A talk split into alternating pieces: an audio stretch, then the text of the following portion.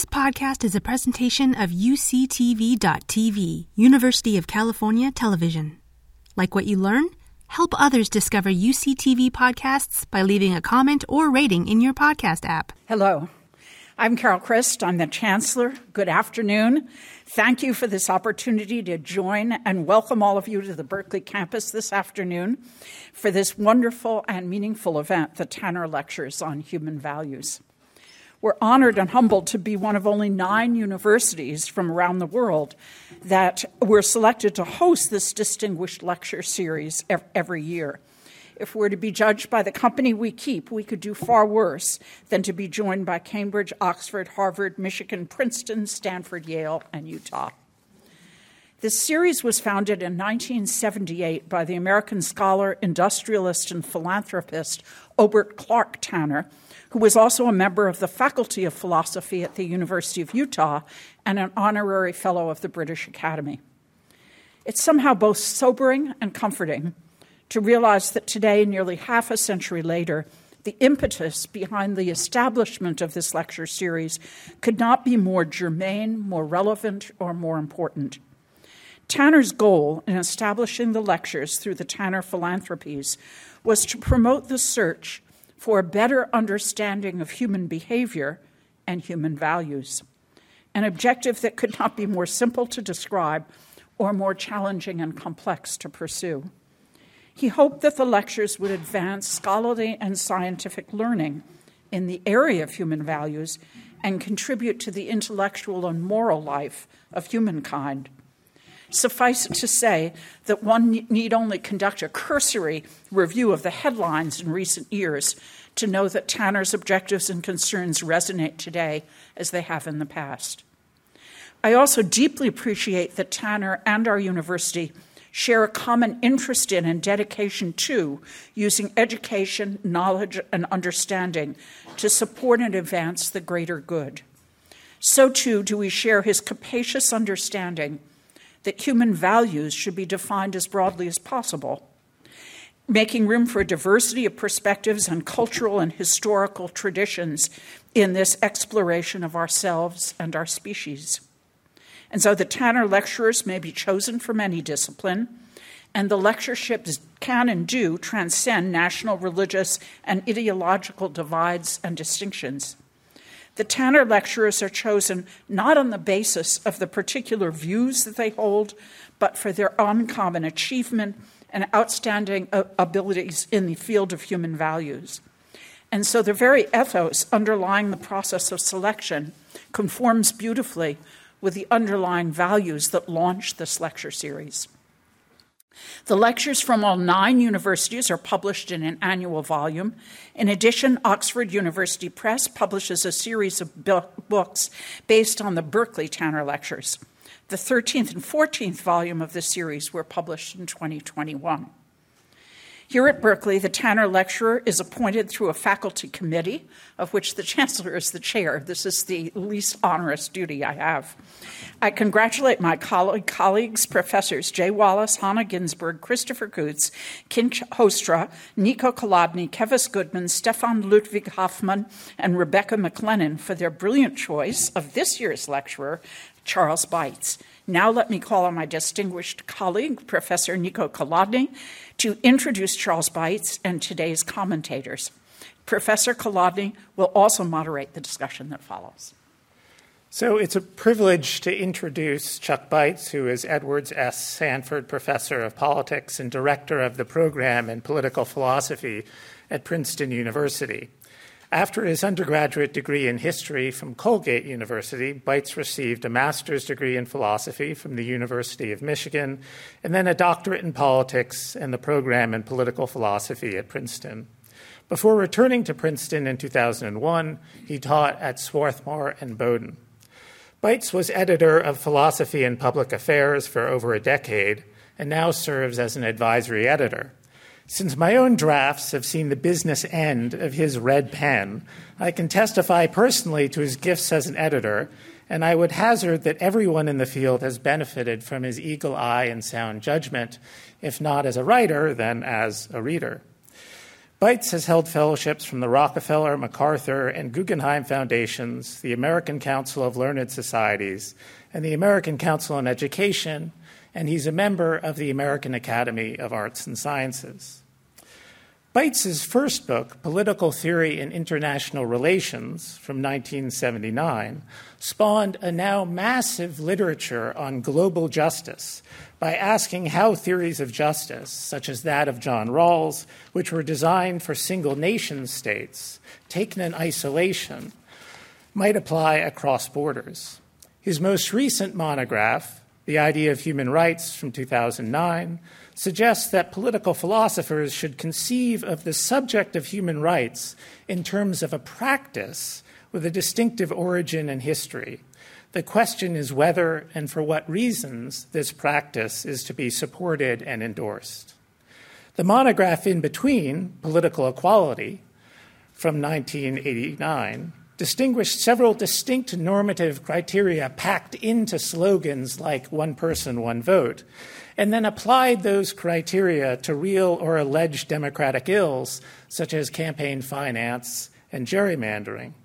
His lectures this week, in a way, return to the arguments of political equality from the vantage of an even less happy American democracy, albeit with the half comforting coda that things could still get worse.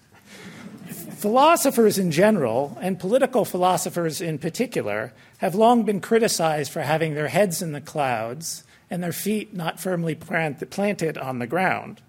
That is to say, that they construct ideal theories of how things should be with insufficient attention to how things actually are.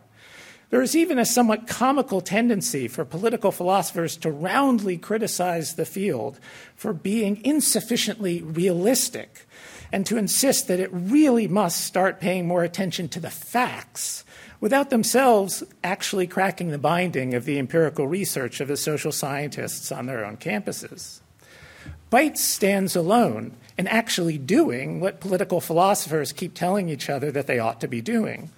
If there are other political philosophers who engage with the work of social scientists and the self understanding of actual political practitioners, there's no other political philosopher who does it better more knowledgeably, more skillfully, and more fixedly on what in the end really matters.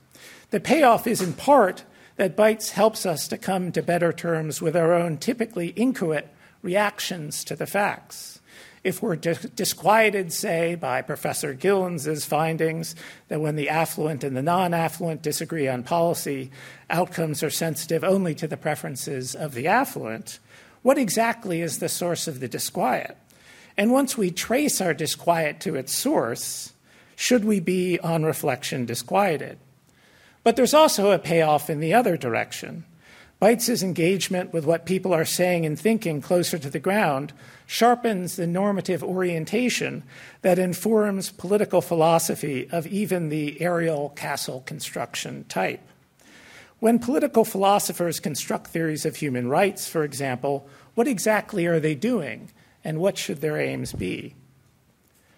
Chuck, I'll now call him Chuck, Chuck has endeared himself to students and colleagues over the years with his easy sense of humor, modesty, and utter lack of pretension, which are rather out of keeping with the aforementioned academic achievement and intellectual stature. On his sense of humor, realizing that I had become rather a high maintenance commentator at Tanner lectures at Princeton that Chuck was organizing, I said by way of backpedaling joke, well, there'd better be Evian in my dressing room. When I checked into the hotel, Chuck had actually seen to it that there was a bottle of Evian waiting for me in my room. On his modesty and lack of pretension, when first approached with the invitation to give the Tanner lectures here at Berkeley, Chuck hesitated from genuine concern that he would not be able to come up with a series of lectures that would be up to the occasion. Having read the lectures, I can say with confidence that this modesty is as misplaced as it is disarming. But I'll leave the spoilers at that. Please join me in welcoming Chuck Beitz to the podium. So let me start, um, Nico, just by saying thank you for a I was going to say a too generous introduction, but you now have me self conscious about saying things like that. So let me just say a generous introduction indeed. Um, thank you to the Chancellor um, and to the Tanner Committee for your invitation. Um, I'm honored by it. Um, and thanks to what I can only describe as a dream team of commentators, um, I'm honored by the three of you as well. A decade ago, it was hard to find a political scientist. Sorry. Hard to find a political scientist who feared for the resilience of democracy uh, in America. Uh, Nancy Rosenblum, a political theorist and a friend of mine, observed in 2014, accurately at the time, that although there was, and I'll quote her, an acute sense of democratic failing, few observers worried that it would lead to fascism or civil unrest. Four years later, two of her Harvard colleagues published a book called How Democracies Die, in which the American case was central, and it became a bestseller. I share the anxiety um, about our institution's resilience far more acutely, I think, now than I did in early 2019 when I chose the subject of these lectures. Um, but that anxiety um, uh, is not my subject today. I'm interested in the intimations of democratic failure that Rosenblum noted among professional observers of American politics well before Trump. So these lectures are an exercise in, by a political theorist, reading political science as democratic theory. And I'll just say as an aside, a colleague reading these said to me, What could possibly go wrong? so I'll ask two questions. Uh, the first is, what are the arguments that our representative institutions are failing? Um, we'll review some evidence from political science, but this isn't mainly a question about facts. It's about their normative significance, what I'll call uh, what I'll say is diagnostic. Second, what might we learn about successful democratic representation from a critical look at the diagnoses of failure? Taking the phrase for the moment as a placeholder, what do the diagnoses suggest about the requirements of fair and effective representation? This question is prescriptive. We'll consider the diagnostic question today and the prescriptive question tomorrow. Um, the intimations of failure that I'll describe are not products of the Trump years. Um, if what political scientists say is right, representative democracy in the United States faces enduring challenges. The urgent practical question is whether these challenges are amenable to any feasible repair. That question, I'm afraid, is beyond us, or at least it's beyond my own professional competence as a political theorist. What we can do is to ask how we should judge whether representative institutions are failing and how we might recognize improvement. The ideas of good representation that we find in contemporary political theory often seem to me too abstract to inform practical criticism of, ex- of, existing institutions. I'm gambling that a critical reading of political science might be a stimulus to take seriously elements of democratic representation in the United States that can escape the attention of political theorists um, who are thinking more abstractly. So, one final preliminary note. Um, in the last few decades, as some of you will know, political theorists interested in political representation have elaborated conceptions of representation whose scope extends well beyond uh, conventional understandings of the subject in political science. Um, since my aim here is to engage with political science, I'm going to leave those conceptions aside. Um, omitting some analytical refinements, I'll understand democratic representation more conventionally as a process in which individuals are selected, typically by popular election, to occupy offices defined by duties to, to participate in making law and overseeing its execution. Uh, there are important borderline cases. So, you know, um, for example, administrative officers who have delegated rulemaking responsibilities and possibly elected judges. Um, but the main idea is that political representation is a process for making authoritative public policy by individuals who are chosen by election to do so. Now, I know for some purposes that conception will be too narrow.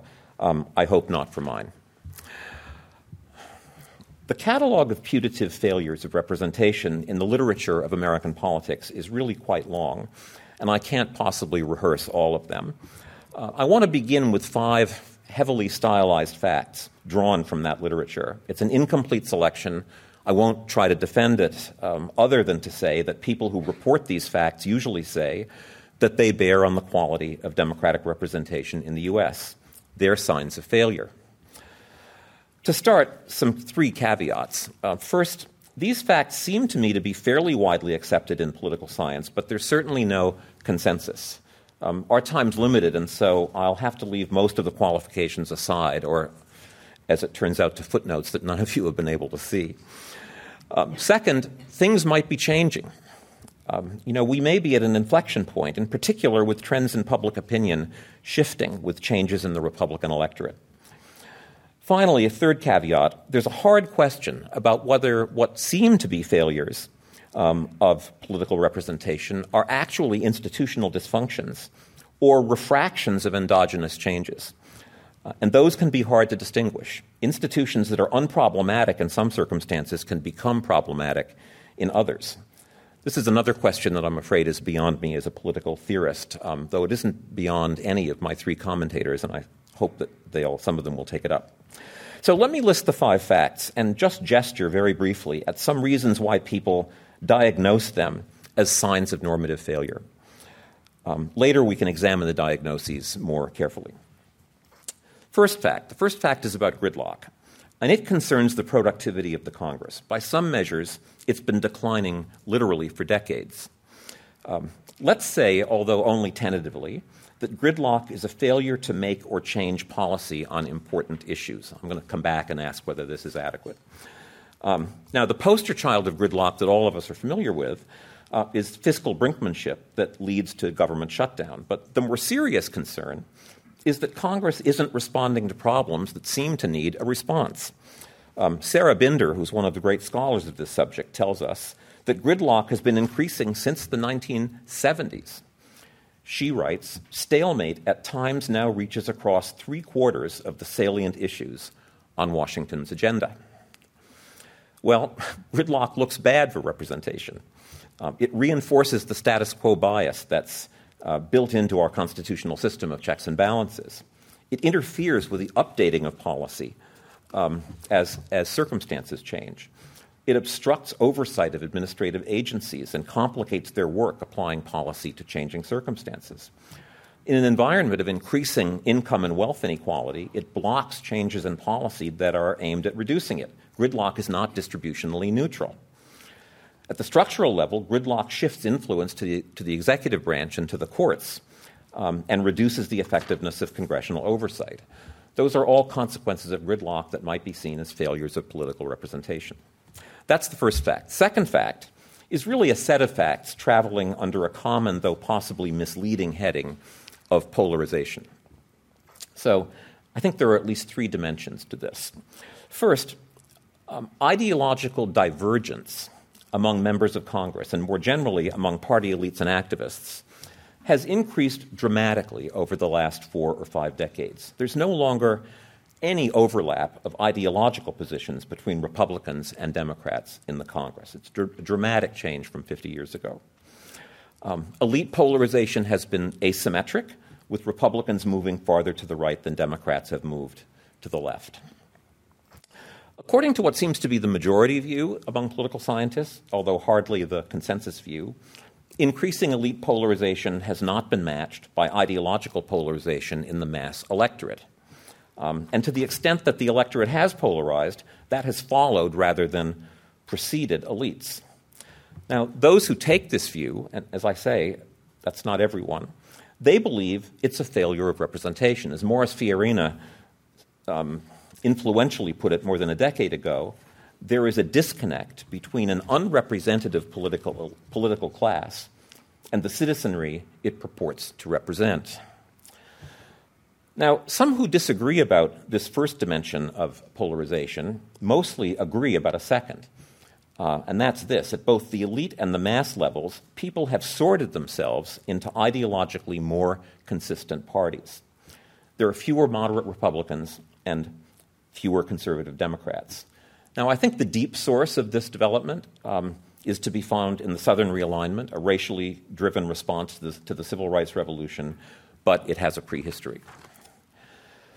Um, now, if you think about it, partisan sorting isn't itself a failure of representation, it's just a phenomenon, but its consequences might contribute to failures. Um, sorting can encourage gridlock by making legislation more difficult. It can create incentives for more extreme elite polarization as politicians compete for position within their own already sorted policy, parties. When I wrote that sentence, I didn't imagine I'd be reading it in the middle of October, three weeks before an election, which is just bearing out its truth. Um, sorting might also be a source of a third dimension of polarization, sometimes called affective polarization or partisan animosity. Um, two political scientists reported last year, and I'll quote them, that Republicans and Democrats loathe each other more now than ever previously measured in surveys. More than ever. Negative partisan polarization has been accompanied by a decrease in cross cutting social identities in a process that the political scientist Lilliana Mason calls social sorting. The sources of affective polarization are obscure, um, but I'd note that two of its closest students argue that the single most important factor has been the growing racial divide between supporters of the two parties.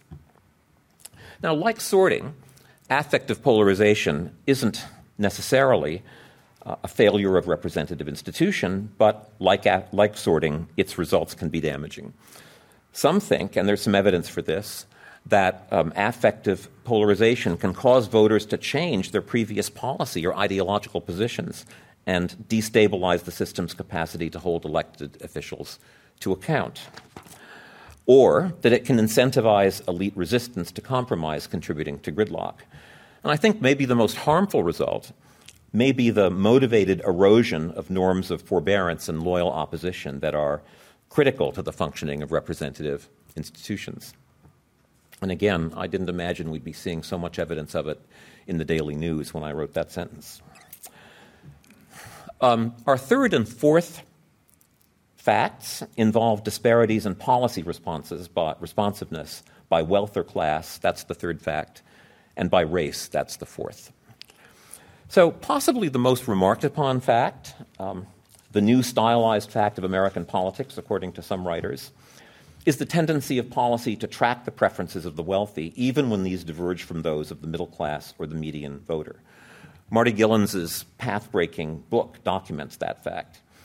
Um, his, his findings aren't entirely controversial, but I think they represent a preponderant view. In a slightly later paper, Gilens and his co author Benjamin Page conclude starkly, and I'll quote them, that in the United States, the majority does not rule, uh, at least not in the causal sense of actually determining policy outcomes. And again, that certainly sounds like a democratic failure.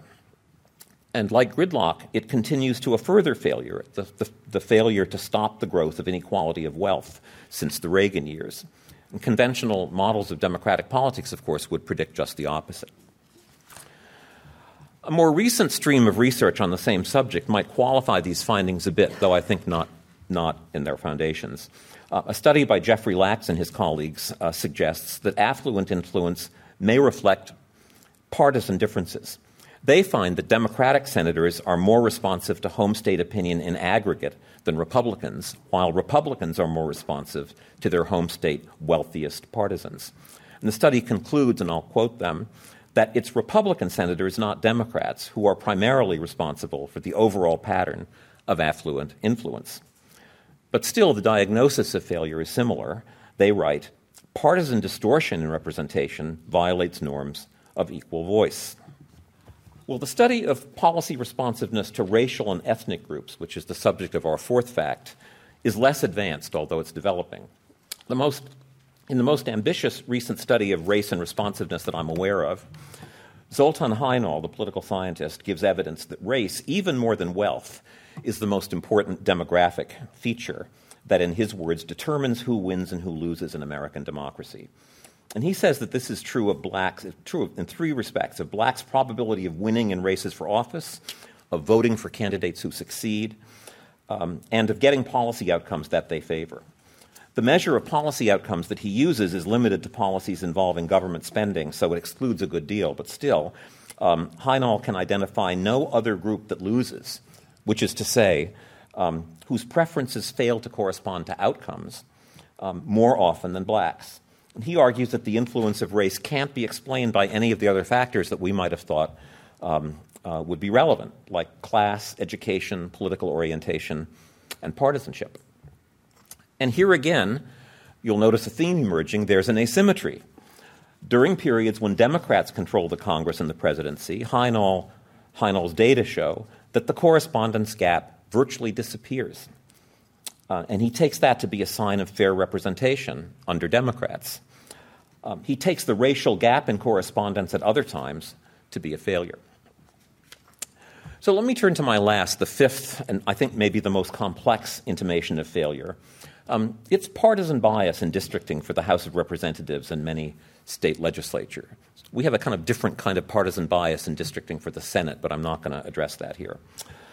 Partisan bias is a function of the way that single member territorial districts have been drawn within a jurisdiction. And as a first approximation, um, though uh, just an approximation, it's a condition in which a party that wins fewer votes than its rival can win more seats. Gerrymandering is one source of partisan bias, understood that way. But it's emerged in the last decade, though it's hardly a new discovery, that partisan gerrymandering is not the only source of bias in districting. In many parts of the U.S., Democrats tend to be more geographically concentrated than Republicans. So, even without deliberate manipulation, the districting system, taken nationally, would display partisan bias in favor of Republicans. And it's getting worse. Now, it seems clear that people who manipulate district lines for partisan advantage fail in their duties of public officials. There's more to be said about what the failure is, but I'll leave that aside. Because most political scientists think that the more basic failure um, is in the result of partisan gerrymandering. It distorts the representation of parties in legislatures.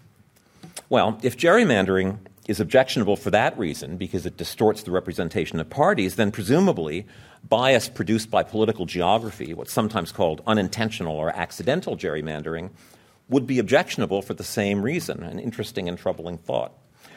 Um, and that's why I describe the source of failure as partisan bias rather than intentional manipulation. The purported failure is the asymmetry in the terms of party competition. And that may not be the worst of it. Um, although it isn't necessarily so, um, gerrymandering also tends to increase the number of safe seats making the system less responsive to changes in the partisan division of the vote. It can reduce electoral competitiveness. And if that's a failure, it's a distinct failure um, from partisan bias, and it can, because it can happen without partisan bias. So let me take stock. I've listed five purported failures or sources of failure in representation in the U.S. increasing gridlock in Congress, um, three dimensions of polarization ideological polarization among elites, the sorting of voters into more ideologically consistent parties, and growing partisan animosity. Um, third and fourth, uh, greater responsiveness of policy to the preferences of wealthy and non black voters than to the non wealthy and blacks. And fifth, partisan bias in districting for Congress and state legislatures. Now, this is by no means a comprehensive inventory of the intimations of failure that one could find in recent political science. I haven't mentioned, for example, the transformation of the communications environment of the last 20 plus years, um, which, among other things, has stimulated what Nadia Urbinati describes as a revolt against intermediary bodies whose consequences for political representation, she thinks, are still undetermined. And I haven't referred to the important subject of representation in the states, where some of the pathologies I've discussed at the national level are reproduced even more alarmingly. The facts I have mentioned are in some ways disputed, but I think it's enough that many political scientists accept them. Our question is how these facts illustrate shortfalls from expectations of fair and effective representation that we might reasonably endorse. I mean, I don't doubt that we face failures. But we need to be clear about the standards of fair representation that justify the, diagnoses, because those standards will inform our view of what fair and effective representation would be like. So uh, the, uh, the, the, problem is that the facts don't map neatly onto distinct diagnoses. So rather than examine the facts one by one, I'll organize the diagnoses under three headings um, failures of effectiveness, failures of correspondence and responsiveness, and failures of fairness. And I'll talk about each of those things separately. So let me begin with failures of effectiveness. Congressional gridlock is its most prominent manifestation. Is that something we should worry about? Well, modern scholarship on what's usually called congressional productivity began when it was observed that a long period of unified party control of the executive and legislative branches came to an end in the 1950s. This caused anxiety about representation. Uh, in a seminal paper in 1988, James Sundquist, the political scientist, noted that the reigning theory of legislation in American politics had to do with party government. It held that parties coordinate the process of legislation with the leadership produced by a president elected by the whole people to advance a program. And according to this theory, um, that's only possible when there's unified party control of both branches. So the anxiety at that time about divided government was that popular majorities would no longer be able to direct public policy. Sundquist worried that divided government would produce, as he put it, ineffective compromise for which neither party could be held accountable. A little bit later, the political scientist David Mayhew asked whether divided government really did render government less effective, and he found counterintuitively that divided government wasn't less productive than unified government. Um, those findings, in fact, have been challenged um, more recently than Mayhew's book. But th- that issue is sort of orthogonal to our main interest. What matters here is the claim that in the last several decades there's been a trend toward more gridlock, with moments of congressional productivity um, mostly occurring during periods of crisis. So after 9 11, in the 2008 financial crisis, um, during COVID. Well, why is propensity to gridlock a failure? Well, as Jenny Mansbridge observes in uh, one of, one of uh, several important papers on the subject, government's capacity to get something done is important. And more important um, in modern circumstances um, when we're, confu- we're confronted with challenging problems of collective action than in the world that our constitutional system was designed for. Gridlock obstructs solving collective action problems. Um, it prevents things from getting done that ought to get done, and that might be enough to explain why it's a failure. Well, the persuasiveness of the diagnosis that, of that diagnosis depends on how we identify the things that ought to get done. Binder quotes Bob Dole, um, who was supposed to have said, um, If you're against something, you'd better hope there's a little gridlock. Um, Dole reminds us that views about what ought to get done are not likely to be politically neutral. Um, uh, people differ about which collective action problems ought to be solved by government action and about how the costs of solving them ought to be distributed. So I think Dole's reminder maybe um, might suggest that to make a case that gridlock is an institutional failure, we need an idea of what ought to get done that's independent of political controversy. And that's what Binder sought in the study that I, that I mentioned. She constructed a list of issues that constitute what she called the policy agenda, and she measured gridlock as a ratio of failures of Congress to act on issues on that agenda to the total number of issues on the agenda. And what she meant by policy agenda, I'll quote her, um, was the range of policy ideas plausibly on the radar screens of policymaking elite and active electorates. Well, there's some methodological issues here that I'm going to leave aside. The, the, real question is whether we ought to regard gridlock, judged by that sort of measure, as a normative failure um, I mean, maybe the idea is that the agenda of issues on the radar screens of the policymaking elite represents something like a consensus view of issues facing the country. And I wonder if that idea is plausible. Um, I mean, it's hard to resist the thought that a proponent of small government conservatism, Dole, for example, might disagree that a lack of legislative productivity is a regrettable failure of the institutions of representation. It could be a sign that the Madisonian elements of the institutional structure are working in the way that they were meant to work.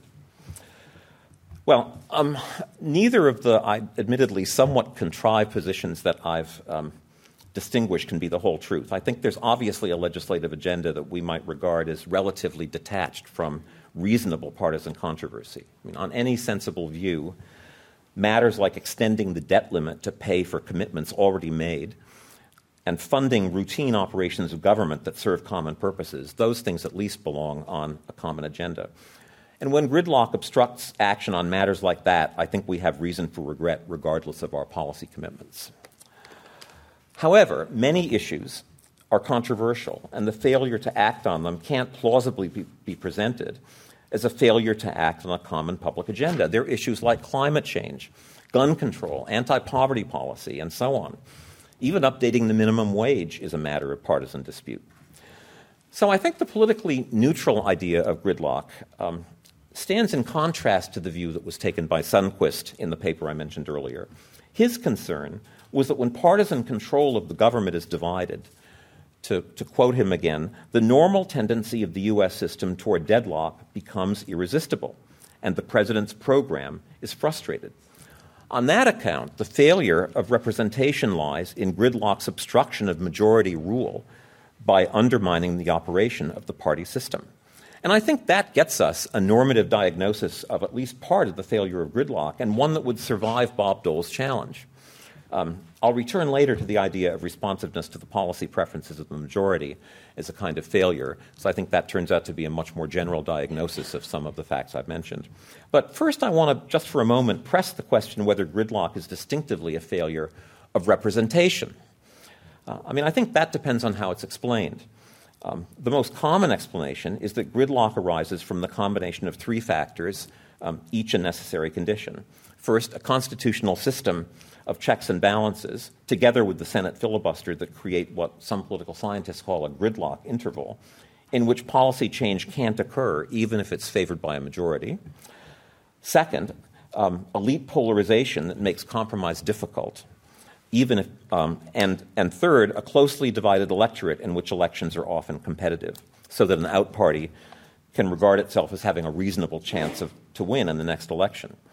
So the thought here is that in the absence of decisive control of both the executive and the legislature by one party, successful legislation requires the parties to compromise, but polarization narrows the space for compromise, and the prospect of winning the next election um, decreases the incentive to compromise. Well, elite polarization and close electoral divisions are, of course, not features of the system of representation. They're aspects of the political environment. So, if gridlock is a failure of the system, the reason must involve the effects of the institutional rules on congressional productivity, and that means that we can't avoid a judgment about the justification of those rules. Now, as we know, there's a well worn Madisonian story about the wisdom of the counter-majoritarian features of the constitutional structure. Um, the story doesn't apply to the filibuster, but it isn't really hard to imagine a compatible justification. And the gist of it is that the Structure should restrain temporary majorities from precipitous actions, what Madison called sudden or violent passions, or deceptions by what he called fractious leaders. I think without laboring the details, the underlying view is that political representation should be structured so as to produce policy that tracks something like um, the common interest over time, I mean, what Madison called the permanent and aggregate interests of the community, while at the same time respecting people's rights. Um, as a general matter, I don't think it's far fetched to think that on a reasonable interpretation of the permanent and aggregate interests of the community, constitutional checks and balances might have been justified by those kinds of aims. However, the Madisonian view depends on some background assumptions about how the constitutional provisions are likely to operate under the prevailing political circumstances. And I think the case that um, the propensity for gridlock is a failure of representation, the case made by some people today, rather than an indication of success, would have to be that under our contemporary circumstances, the Madisonian institutions are too obstructionist. Um, they resist movements of policy that would track the majority's settled view of the common interest. And today, that case seems to me reasonable, although I think the details are beyond our scope. Um, for our purposes, the point is that we can't explain why the propensity for gridlock is a failure of representation without a theory that connects the provisions of the political constitution that enable it with um, a normative view of the aims of democratic representation. It's not always a matter of falling below some neutral threshold of effectiveness or productivity. We need a judgment about what representation ought to accomplish. So let me turn to the second um, category of diagnoses that I want to talk about. These are failures of congruence and responsiveness. So, the idea that policy should reflect citizens' preferences, that idea is ubiquitous uh, in the literature about political representation in the United States. And we see this in commentary, I think, about most of the putative failures that I mentioned. Um, as I've said, gridlock might be reckoned a failure of responsiveness if the legislature consistently fails to uh, act on issues on which majorities prefer action. Elite polarization without a corresponding polarization in the mass electorate. Um, um, uh, might be a failure of responsiveness if the legislature produces more extreme policy than what electoral majorities want. Durable tendencies to satisfy the political preferences of the wealthy rather than of the majority or of whites rather than blacks when these conflict might also be seen as failures of responsiveness, though perhaps not of the same kind. These worries all involve claims about distortions in the relationship between the political preferences of some group and either the political positions of, repre- of, representatives or the policy outcomes that they produce.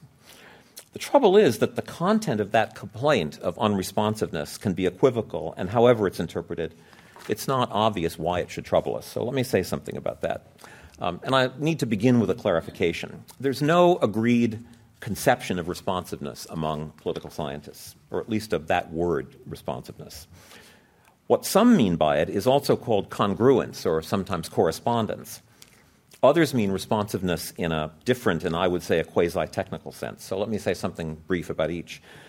Uh, the political scientist Bingham Powell describes congruence as uh, a fit between the preferences of the citizens and the committed policy positions of their representatives. Others speak of congruence between citizens' preferences and policy outcomes. But either way, the idea is that when there's high congruence, citizens mostly get the outcomes they want.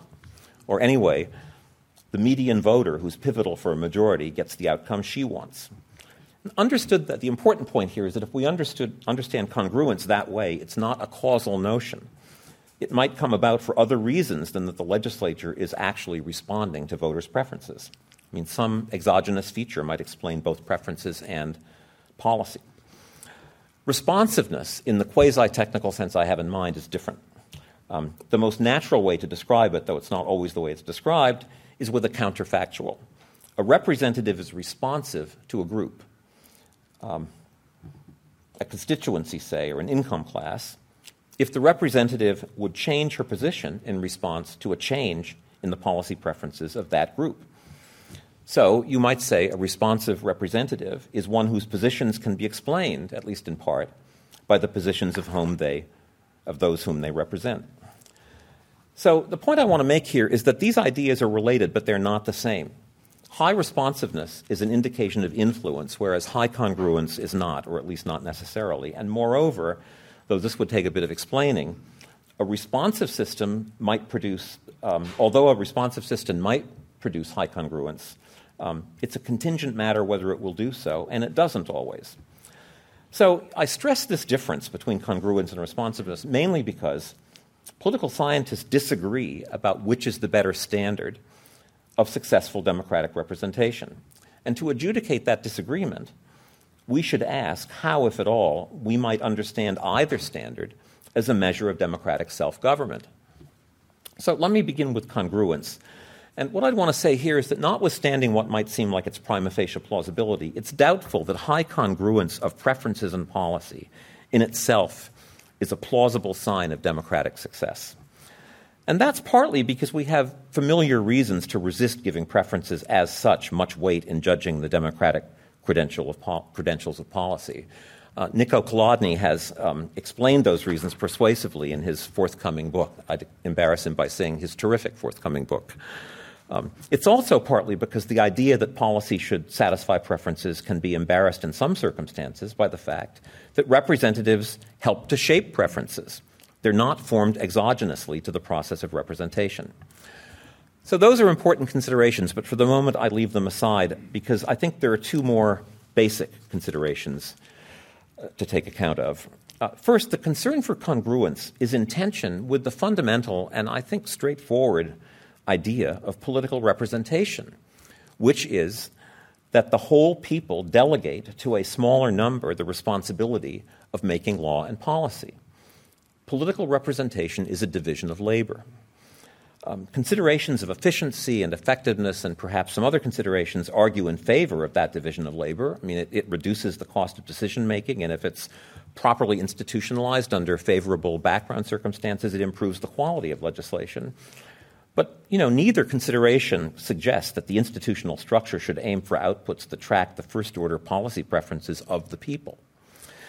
The second consideration has to do with the broader values of constitutional government. Um, in, institutions of democratic representation are elements of a larger constitutional structure. A democratic constitution seeks to enable the people to govern themselves while protecting against various pathologies that elective representative institutions might be expected to exhibit. So, as Christopher Eisgruber, for example, observes, we might hope that constitutional self government would serve values of stability and effectiveness as well as of popular control. And if something like that view is right, then we ought not necessarily expect representative institutions embodied in a larger constitutional democratic structure to give any independent priority to achieving congruence between preferences and policy.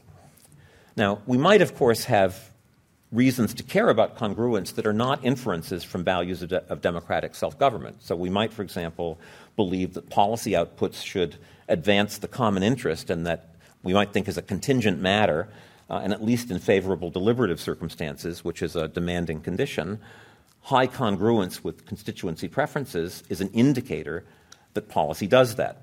Or we might think that persistent, persistently low congruence for some groups, the poor or ethno racial minorities, is evidence of systematic disregard for their political interests. Now, those are both important considerations, important democratic considerations, but in each case, our basic interest in congruence derives from a further concern. It's not about satisfying preferences as such. Now, the responsiveness of policy to preferences, I think, is a different matter, and this is really the point I wanted to make. And that's because whereas congruence is a feature of political outputs, the outputs of the legislative process, responsiveness is a feature of the inputs, um, it's a fact about the extent of a constituency's influence over, po- over the policy process. It's a matter of realizing popular control of government. Responsiveness to policy to, of policy to preferences matters for popular control and input value, as I say, in a way that correspondence, which is an output value, does not. And that's true even if we grant that preferences are partly endogenous to the process of representation. Um, that fact isn't obviously relevant to the reasons we have to value our collective capacity to govern ourselves. And maybe the force of the point would be clearer if I put it negatively.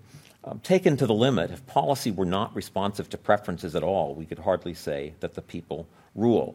And here I'd observe I'm just channeling something that V.O. Key wrote decades ago. He said, Unless mass views have some place in the shaping of policy, all the talk about democracy is nonsense.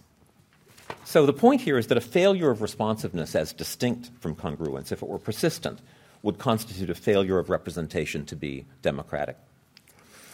Now, unfortunately, to say this much is not to say that we should expect policy to be perfectly or highly responsive to preferences, or that all failures of responsiveness are equally to be regretted. I mean, policy responsiveness can vary over time, it can vary across issues, and I think there's just no obvious way to say in general how the value of popular control bears on the optimal extent of responsiveness. That's a problem for those who think that responsiveness is the kind of the sole, um, the sole standard for evaluating when representation is fully democratic. Well, so far we've been considering, or I've been considering, policy responsiveness as an aggregate feature of democratic representation. And I think that follows the central tendency um, in the empirical literature, which tends to treat aggregate responsiveness as a democratic desideratum. However, um, as disparities in policy responsiveness by class and race suggest, that can be myopic. Those differences raise distinct questions, not about aggregate responsiveness, but about political fairness. And so I turn now to those failures, my third category of uh, democratic failures. So I think uh, it, it, may seem that all of the putative failures in my inventory might seem to involve some kind of generic unfairness, but distinctive issues about um, forms of unfairness arise for three of those, um, three of the facts in my inventory. Those are partisan fairness in legislative districting and disparities in responsiveness of policy by wealth and race. And the appearance of a kind of distinctive form of unfairness, I think, derives from what seems to be an inappropriate distribution of political influence um, over election outcomes in the first case and over policy in the others. And that, in turn, might suggest that we should understand those failures as violations of a democratic ideal of political equality. Now, I've argued elsewhere that that's a complex ideal and it's not easily described in a single formula, but for the sake of this discussion, let's provisionally adopt a single formula, even though we may have second thoughts. So, following your colleague Joshua Cohen, we might say that one component of political equality, and in his view, there are also others, that one component is that citizens should have equal, I'm quoting him here, equal opportunities for effective political influence. Now, that's abstract. Um, and following Thomas Scanlon, we might lower the level of, of abstraction a bit by saying that that idea requires that each citizen have equal access to the means for attaining office and, more generally, influencing policy through the electoral process. So I'm looking here for some vaguely operationalizable notion of what equal opportunities for political influence might involve. Now, the question is whether partisan bias or disparities in responsiveness are unfair because they fail to afford each individual equal access to the means for attaining office or influencing policy. And to telegraph the point that I hope will emerge, in all three cases, a diagnosis of unfairness depends on the mechanism that produces it. But once we identify a plausible mechanism, it's no longer clear that the problem is that individuals have unequal means of influences. I think there's more going on. So let me begin with partisan bias in districting. People sometimes say that the votes of those who are disadvantaged in a biased system are diluted or that they receive less weight. Rawls says this, for example, in his discussion of gerrymandering and a theory of justice. Dilution, or receiving less weight, sounds like a violation of equality. And we need to ask what exactly is the violation? Well, whatever else it requires, political equality requires that formal opportunities, that is to say, opportunities defined by law for influence over election outcomes, should be equal. So, importing here an idea from the technical literature on voting power, we might say that voters have equal formal opportunities if they have equal as the theorist put it, a priori chances to cast a decisive vote. Now, a decisive vote um, is a vote that would change the outcome of an election. I suspect the only person in this room who has actually cast a decisive vote is Niko, who has described it on his website. Um, but, you know, most of us have almost no chance of casting a decisive vote. The point is that we want those chances, those a priori chances, to be equal. So, what's an a priori chance? Chances are a priori when they're calculated in ignorance of voters' actual political preferences. The precept one person, one vote promises equal a priori decisiveness. And the problem is that biased systems can satisfy one person, one vote. Gerrymandered systems do satisfy one person, one vote. And in that respect, there's no violation of political equality. That makes the notion of vote dilution due to gerrymandering or partisan bias um, more puzzling. Now, a more substantial impression of inequality emerges when we consider voters as partisans. And here I'll abbreviate a longer discussion and say that it's possible for voters to have equal a priori chances of being of influence while having unequal chances of influence once we take account of the likely voting behavior of others in the district. I mean, after all, my chances of casting a successful vote are going to depend on how everybody else in the district votes. Um, the voting theorists call that, and I'm, I'm, skipping over some technical details here, ex ante decisiveness to distinguish it from a priori. Uh, the problem is that the vote dilution objection to partisan bias can't be that it produces inequalities in ex ante decisiveness. And the reason for that was obvious once we reflect that uh, partisan bias doesn't affect the voting power of every member of the party it disadvantages in the same way um, a voter for the disadvantaged party who's, as they say, cracked or separated um, into a competitive district is more likely to be ex ante decisive than a voter for that party who's packed into a district with a large majority of co-partisans. And that's clearly not what people, uh, what the familiar objection to vote dilution intends. So the lesson I want to draw, and again jumping over some further discussion, is that in spite of the usual framing, it's not obvious um, that we should understand concern about vote dilution as a matter of the value of votes taken one by one. It's a kind of systematic unfairness that's endemic to single member districts, to SMD systems. And the significance of it emerges only at the level of the jurisdiction as a whole. Avoidable partisan bias thwarts electoral competition between parties by setting one party at a disadvantage that can't be justified as necessary to obtain whatever are the benefits of electoral competition in this sort of a district system. I'm going to leave that for now and say more tomorrow about how this is a kind of unfairness. But let me just say, to follow up on something I said earlier, partisan bias isn't the only representational harm that's associated with gerrymandering. It can also reduce the competitiveness of elections by creating what we call safe seats making the system as a whole less responsive. Um, and I think an adverse impact on electoral responsiveness would be a distinct democratic harm because it can occur even in the absence of gerrymandering. And again, more about this tomorrow. Now, let me turn to disparities by class and race, um, because those disparities may seem like a simpler kind of problem. If policy is consistently more responsive uh, to the preferences of the wealthy or to those of non Hispanic whites than to those of others when their preferences conflict, then it might seem obvious that the advantaged groups enjoy greater access to the means for influencing policy. May seem obvious, and that may in the end be right. But before we agree, it seems to me we ought to understand more clearly the mechanisms that produce differences in policy responsiveness. Um, we need to explore that question, I think, separately for issues of wealth and race. So let me start with first with wealth. Um, we know that participation in political activity increases with income. Um, and the rich may get the policy they want because representatives know that they pay more attention to politics and are more likely to vote. We also know that members of Congress are typically wealthier than their constituents, and we have some evidence that they favor the interests of wealthy constituents because they identify with them. Um, now, you know, that favoritism may be objectionable in both cases, but neither mechanism is obviously a matter of inequality in the means of influence. Still, money is a means of influence, um, and at least some of the skewed responsiveness plausibly reflects the fact that the rich control so much of it. That's why we call them rich. Uh, and they can use it to influence policy. Um, most of the scholarly attention to the, uh, to, devoted to the political influence of wealth is focused on two mechanisms the first is the system of campaign finance, which, as we know, depends on voluntary private contributions. And the second is the system of lobbying and interest representation. I want to say something about the first of these today, and I'll come back to the second tomorrow.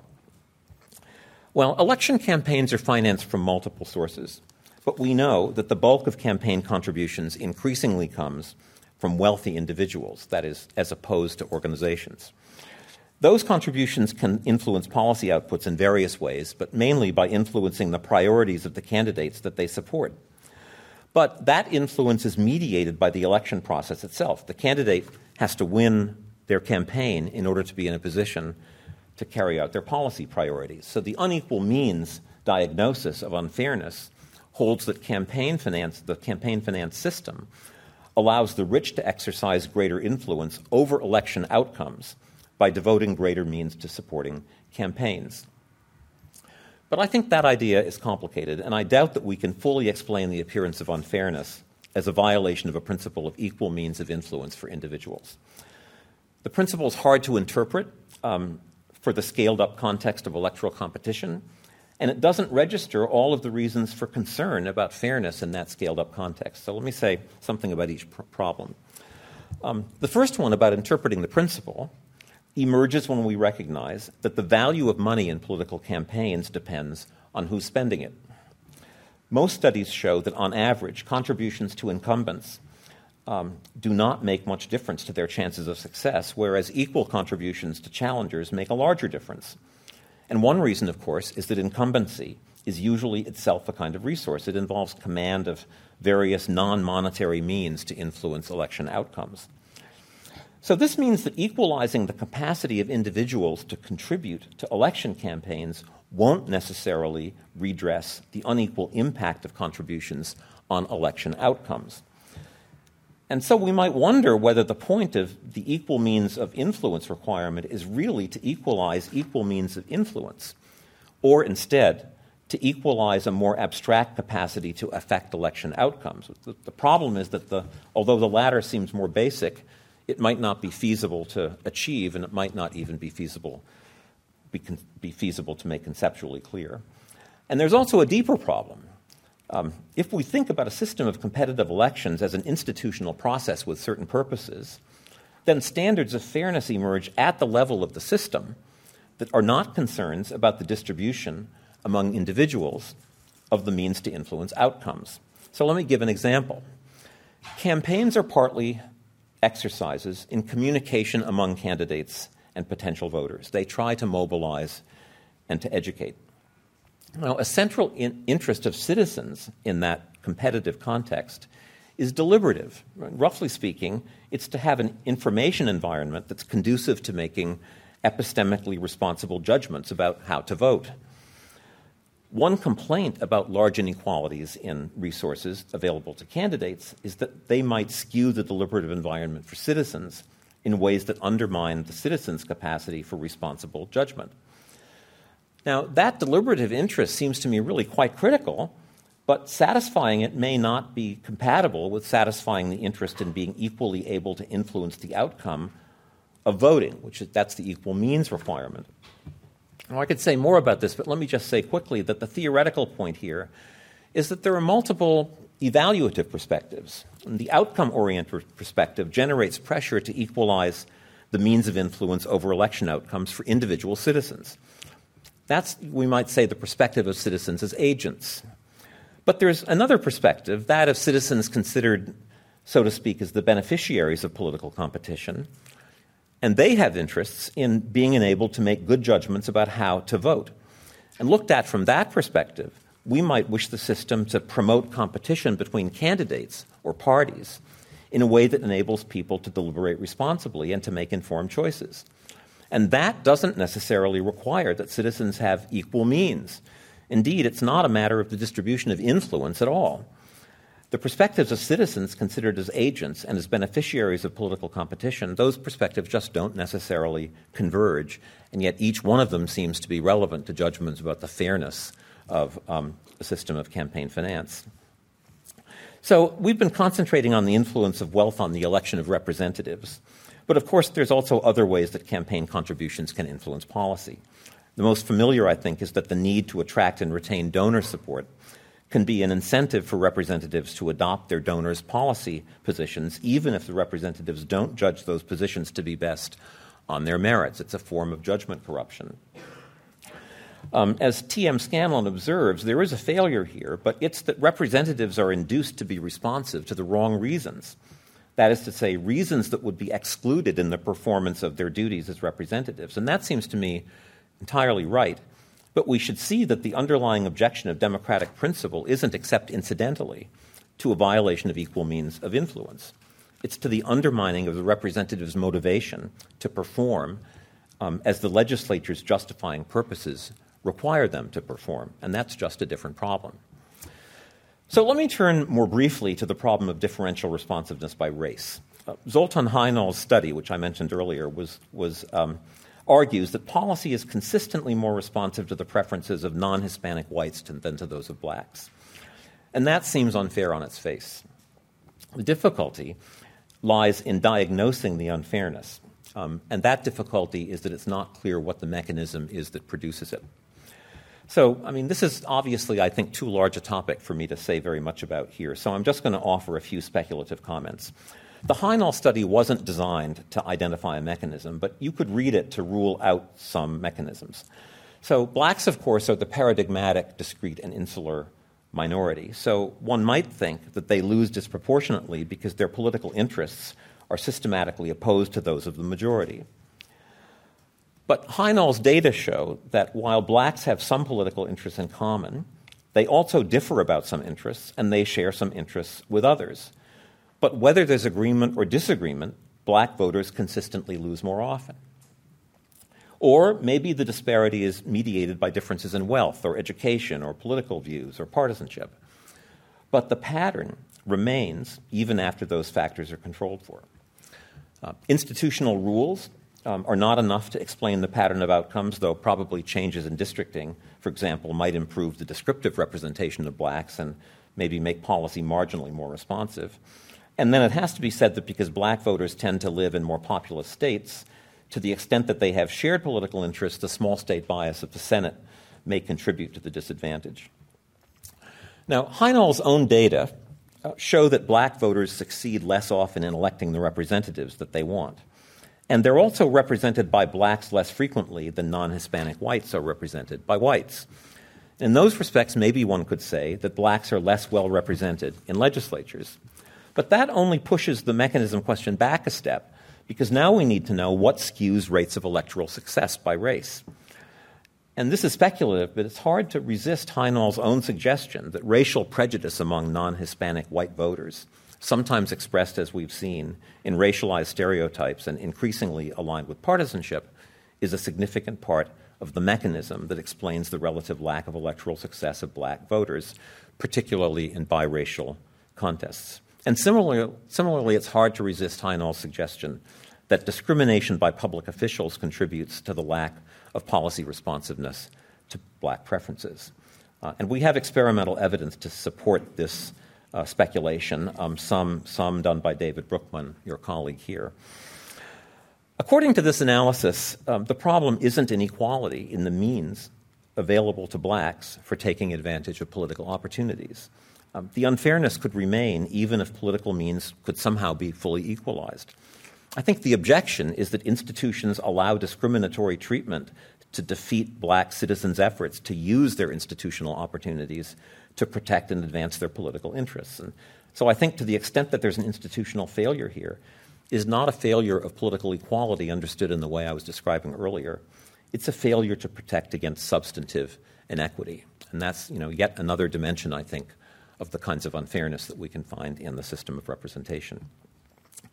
So let me just finish today for, with sort of two observations. Um, first, maybe not surprisingly, um, what emerges from these reflections is that there's no single standard of success or failure of institutions of representative democracy. They can fail in multiple ways. And we've seen some of them. They can fail to be decisive when there's conflict involving the means of attaining widely shared ends. They can frustrate popular control of government by being unresponsive to changes in the majority will. They can produce consistently inequitable outcomes for politically vulnerable minorities, or perhaps even political, politically vulnerable majorities. And they can fail to support or enable deliberative environments that make for fair contestation and epistemically responsible choice. And I think we might think of each kind of failure as a shortfall from achieving a purpose that we could reasonably expect representative, democratic representative institutions to satisfy. And I think part of a, the work of a theory of fair and effective representation is to identify those purposes and the rules that should govern the mechanisms that they seek to achieve them. The second observation follows from our discussion of failures of fairness. In, in the cases we discussed, what appears at the outset um, to be a matter of unequal influence turns out to mask a more complicated set of failures. And those dimensions only become clear when we think about representation as a system rather than only as a set of dyadic relationships. I think the preoccupation with constituency representation, can obscure the critical role in determining policy outcomes that's played by the structure of political competition um, throughout a jurisdiction, uh, the functions of parties within political competition, and, of course, the political environment. Uh, to me, the conclusion is that for a critical theory of political fairness, the challenge is to understand the principles that should regulate democratic competition in its various forms at the level of systems as well as at the level of individual constituencies. And that's our subject for tomorrow.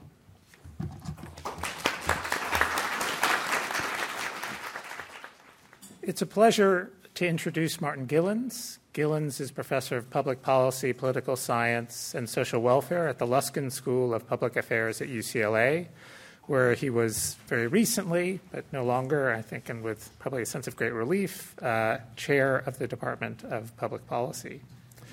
Before joining the faculty at UCLA, Gilens taught at Yale and Princeton. Um, as envious as we here at Berkeley might be that he's teaching at our rival to the south, we can take pride in his being a Cal product. He earned his PhD in sociology at Berkeley after a BA in sociology and philosophy at UC Santa Cruz. His books have won numerous awards, He has held fellowships at the Institute for Advanced Study in Princeton, the Center for Advanced Study in the Behavioral Sciences at Stanford, and the Russell Sage Foundation. He is a member of the American Academy of Arts and Sciences. Those laurels may pale, however, in comparison with perhaps the single highest honor to which a liberal academic can aspire, a segment on The Daily Show where Jon Stewart interviewed him about his work in 2014. Gilens' sobering first book, Why Americans Hate Welfare, answers in a nutshell because of race. Gilens demonstrates that Americans massively overestimate the proportion of the poor who are black, and that among white Americans, this overestimation bears a strong relationship to opposition to welfare. Gilens also shows that the news media too exaggerate the degree to which poor people in America are black and consistently associate images of blacks with the least sympathetic stories about poverty. No less sobering is the book Affluence and Influence, for which Gilens is perhaps best known and for which he garnered the coveted Jon Stewart interview. I found it so jaw dropping that despite its unusual accessibility for a work of cutting edge political science, I had to read it twice before I could absorb what it was trying to tell me. Affluence and Influence, along with Democracy in America, What Has Gone Wrong, and What We Can Do About, about It, co authored by Benjamin Page, examine the relationship between what Americans tell surveys they want federal policy to be and what federal policy actually is. Gilens finds a modest association between citizen preferences and policy outcomes, which is reassuring as far as it goes. However, he also finds that when poor and middle class Americans disagree with top decile Americans on federal policy, actual policy outcomes strongly reflect the preferences of the most affluent, but bear virtually no relationship to the preferences of poor or middle income Americans. As you have already heard, this is precisely the sort of seeming democratic failure that Beitz aims to come to terms with in his Tanner lectures which makes Gilens an ideal commentator. So to hear Professor Gilens' commentary on Professor Beitz's commentary on Professor Gilens, please join me in inviting Martin Gilens to the podium.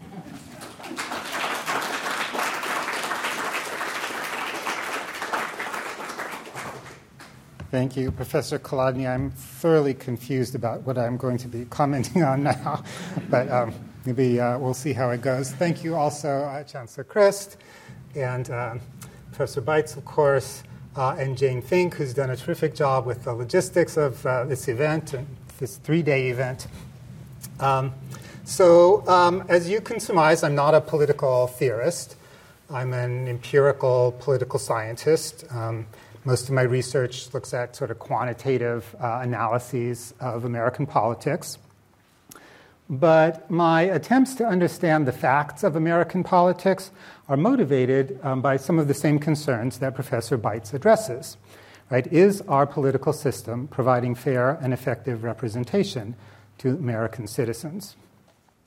So, in the next few minutes, I want to share one set of facts um, about representation in the United States that stems from my research um, that you've already heard a bit about um, f- focuses on sort of what shapes policymaking in Washington.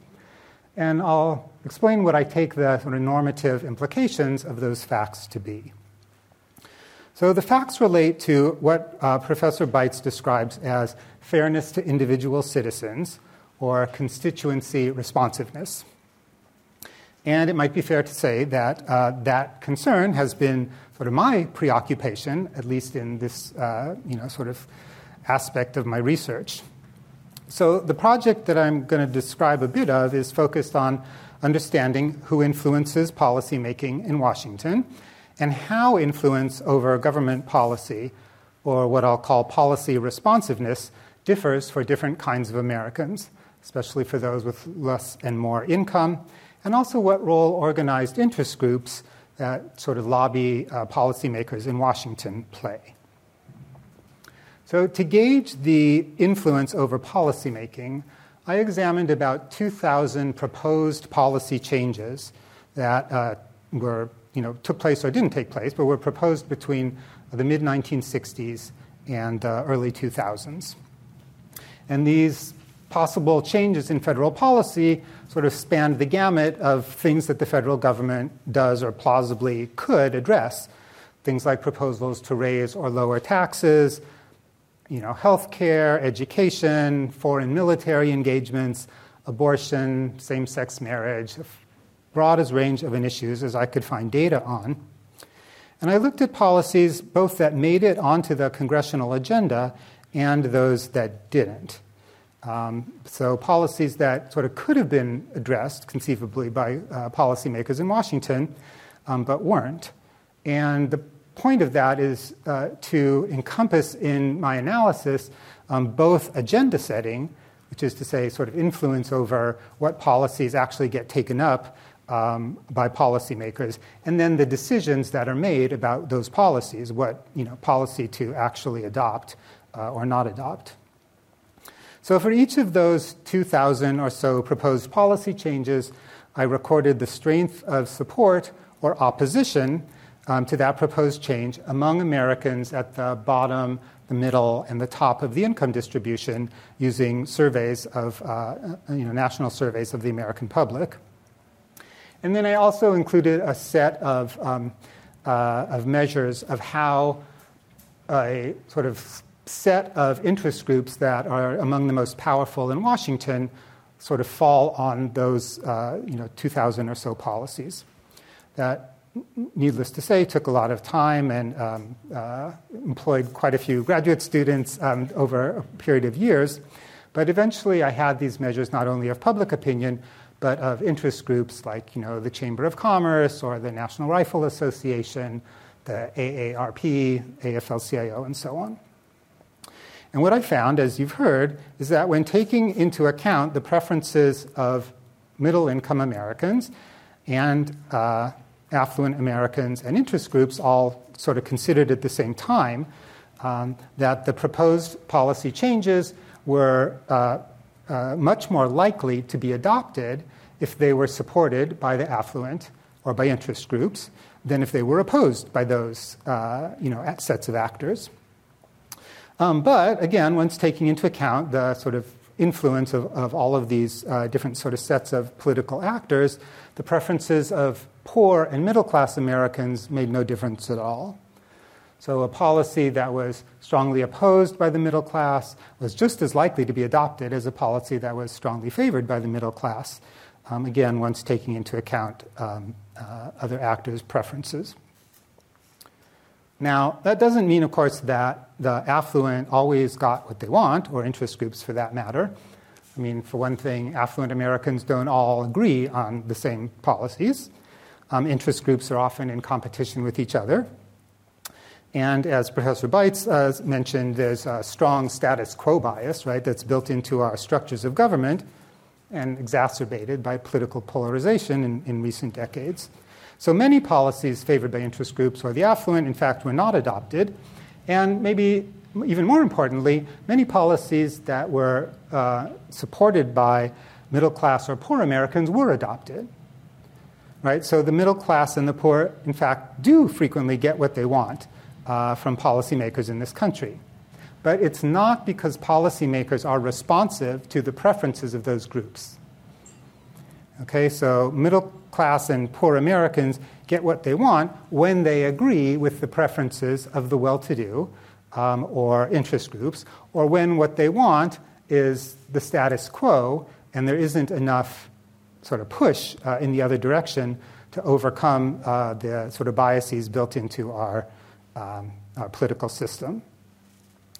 So, this distinction between getting what you want and influencing what you get Right? This sort of corresponds to the distinction that Professor Beitz was making between congruence, right? simply the alignment of policies and preferences that come about for whatever reason, and influence or responsiveness, the ability to actually shape what policymakers do. Now, congruence is important, right? The less congruence there is between sort of policy outputs um, or other government uh, decisions, and what a group of citizens wants, the less satisfied that group of citizens is likely to be with their government. But still, if the majority of Americans get what they want only when they agree with elites, then we don't have a functioning democracy. Right? Congruence can be high in many autocratic uh, or theocratic uh, polities, um, at least across you know, many issues or time periods. But of course, that doesn't make those societies democratic. Nor does congruence alone give ordinary citizens any assurance that policy will change if conditions uh, change and lead citizens to sort of re examine what they want from government. So let me turn now to the, what I take to be the normative importance of these facts. Now, my work is focused on fairness to individual citizens. Right? And it turns out in this work, and of course my work's not alone in this, as other political scientists have addressed these same issues with other kinds of data and other sort of analytic techniques.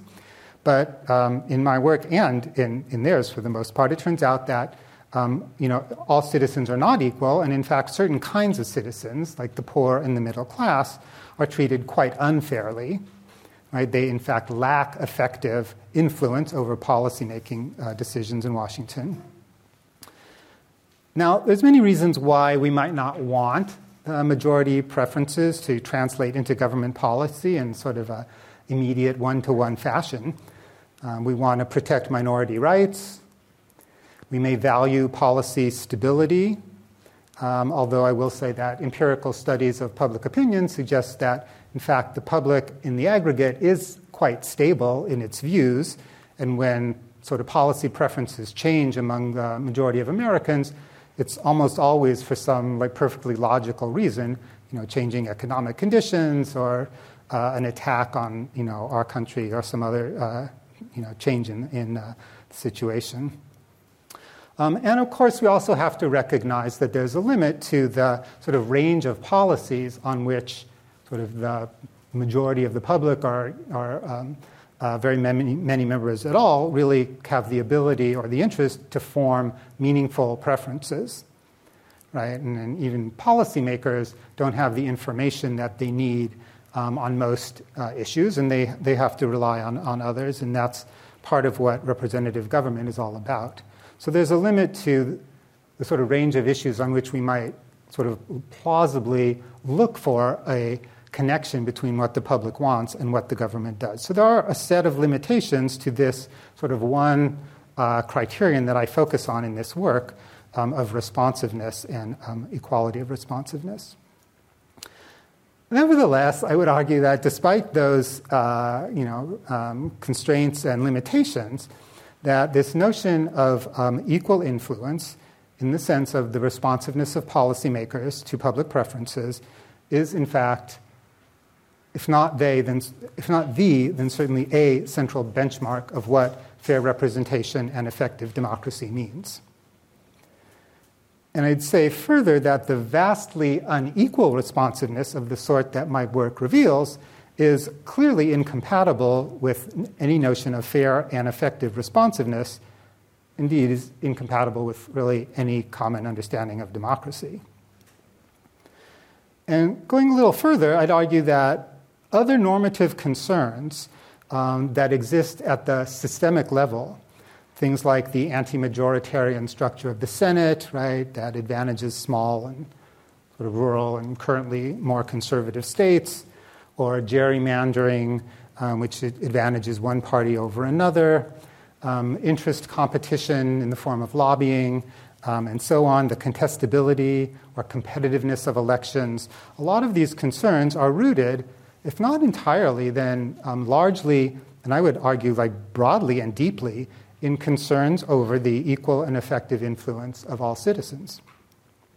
So, just to briefly mention a few examples that I think sort of fall into this category. Um, like gerrymandering advantages the like one party over another. Why is this problematic? Well, it's problematic because it leaves the adherents, the, the voters or the supporters of the disadvantaged party with less influence over government than the adherents or the supporters of the advantaged party. I follow Professor Beitz in suggesting that the key outcome here is not the sort of one to one correspondence between a voter and his or her representatives, but rather the preferences of voters or a certain set or kind of voters and the output of the political system. And it's that disjuncture that gerrymandering and partisan, uh, other sort of structural features that create partisan advantage uh, violate. Um, we could take something like the pro business tilt of lobbying organizations, right, which is um, like pretty dramatically tilted toward business and away from uh, other interests. And I would say that that's problematic to the extent that it pulls policy away from the preferences of citizens. Gridlock that uh, Professor Beitz had talked about a few minutes ago. Um, it, um, it's problematic for, I think, precisely the reasons that he articulated, or for one of the reasons he articulated, was that it resists movements of policy that would track the majority's settled view of the common interest. Now, I don't know if majorities' views are often reflective of their understanding of the common interests, but they're certainly understand, uh, reflective of their understanding of their own interests. And in the aggregate, those represent, at least the, in one sense, the public's view of, of, of what is best for it.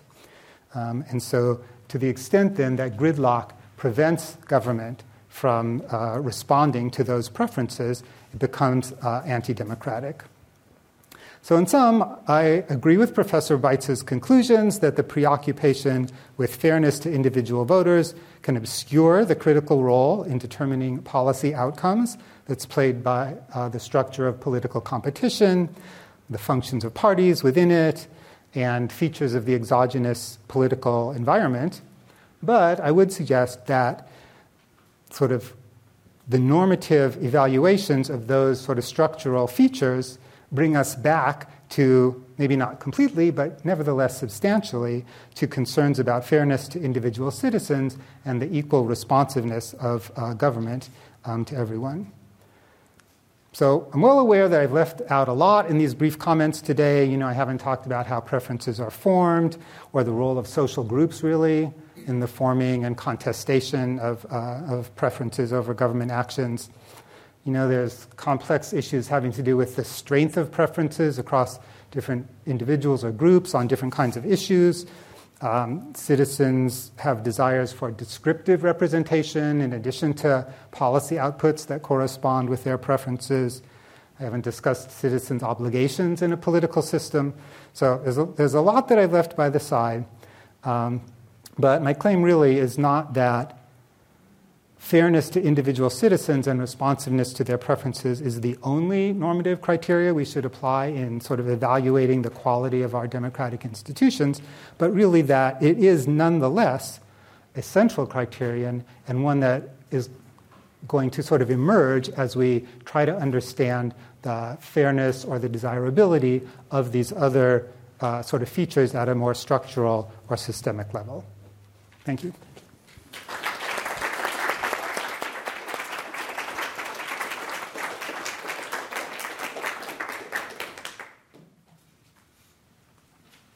So I now invite uh, Professor Beitz to the podium for his response. Well, thanks again, Niko, and thank you, Marty. Um, uh, I don't think I've been told I have up to 15 minutes to comment, and I think I won't probably use the whole 15 minutes, and um, partly because I'm not sure I have 15 minutes worth of things to say, but also I think we'd like to probably save some time for to hear from people who are in the audience. So let me begin by thanking Marty for the comments, um, which, um, among other things, explain more clearly and in more detail than I did in the lecture earlier the, the really path breaking research that's reported in his, in his book. Um, and I, on reflection, may not have said enough to convey the enormous influence that that research has had in political science. I mean, together with um, some work by Marty's and my former Princeton colleague Larry Bartels, Marty's work has made it impossible to ignore the class bias of public policy in the United States. That's something that a good deal of empirical work in the previous few decades probably overlooked, although it's, it's I mean, not, it's not always been ignored. Um, Schattschneider, for example, wouldn't have been surprised by Marty's findings. Uh, I'm not sure that I think the one substantive thing I want to say is that I'm not, it's not clear to me how much we really disagree. Um, but there are some things that Marty said toward the end of his comments that suggest um, that he reads me as not taking policy responsiveness the, of the kind that his research studies seriously enough at the level of individuals. And just to remind you, his research documents the relationship between preferences for various kinds of policy changes that are expressed in the survey responses of individual citizens and policy outcomes. And he finds that policy only tends to change in response to the preferences of most citizens when the change is also favored by the wealthy. And again, what the, the preferences at stake here are preferences that are documented in responses to surveys. Marty thinks that that violates, or maybe it's evidence of a violation, of a democratic principle, the principle that citizens should have roughly equal influence over policy outcomes. Now, one reason that I'm not sure how much we disagree is that Marty agrees that there are some reasons why we might not always want majority preferences to determine policy. So, you know, perhaps when that would offend minority rights or it would make for harmful instability. And I think it's important here just to note that he also recognizes that the public may not be able to form meaningful preferences on what he calls technical or complex issues. Now, I guess I think that those categories of exceptions to the majority preference principle seem to me pretty substantial, and particularly the last. And, you know, I think we know from what's now decades of public opinion research that most of the public does lack meaningful preferences about many policy issues that we might describe as technical or complex. And unfortunately, we don't have a very reliable institutional means of finding out which policy issues belong in this category, but offhand, they probably constitute a fairly large part of the policy agenda. And if that's right, then it's just not clear that the right normative diagnosis of Marty's findings is that they demonstrate a failure of what we might call procedural equality or the principle of equal effective influence over policy outcomes. And it seems to me more plausible to think that the objection is to, is to the substance of policy. I mean, maybe that it devotes an unjust share of social resources to satisfying the interests of the wealthy than the interests of others. And, you know, I can imagine a fairly strong argument that that in itself is unfair. Um, but it's obviously a different problem than the problem of unequal preference satisfaction. Um, so, as I've said, that this may not be a disagreement. M- Marty might think that a continuing lack of responsiveness to the preferences of the non-rich, when those conflict with the preferences of the rich, is evidence of a failure to treat the interests of the non-rich fairly. Um, and that might well be plausible. But in that case, we shouldn't say that responsiveness to preferences is the basic requirement of democratic decision making, except in the indirect sense that, um, that responsiveness to preferences may be evidence uh, that policy is responsive to interests. Um, I'm not sure if this is actually a distinction that matters for the conduct of empirical research, but I do think it matters for kind of getting the diagnosis of the of the democratic significance of the results of empirical research right. So, uh, Marty has said a lot um, that I could also comment on, but I think I'm going to just leave it there, and um, we'll hear from people. In the, are we going to hear from people in the audience? I hope so. Okay, good. So Thank you. Why don't you um, stay at the podium? Okay. All right. Yeah. Uh, first, we owe you a round of applause. Um, I'll have some time to comment tomorrow, so I'm asking a question only because no one else had a hand up. Um, so, just to, to, ask to respond to your last point, Chuck, um, thinking about complexity as a reason for not um, responding to the preferences, the immediate preferences of the public, um, that wouldn't explain the bias to the rich, would it? Unless uh, the rich um, somehow the rich interests of the rich mapped onto complexity.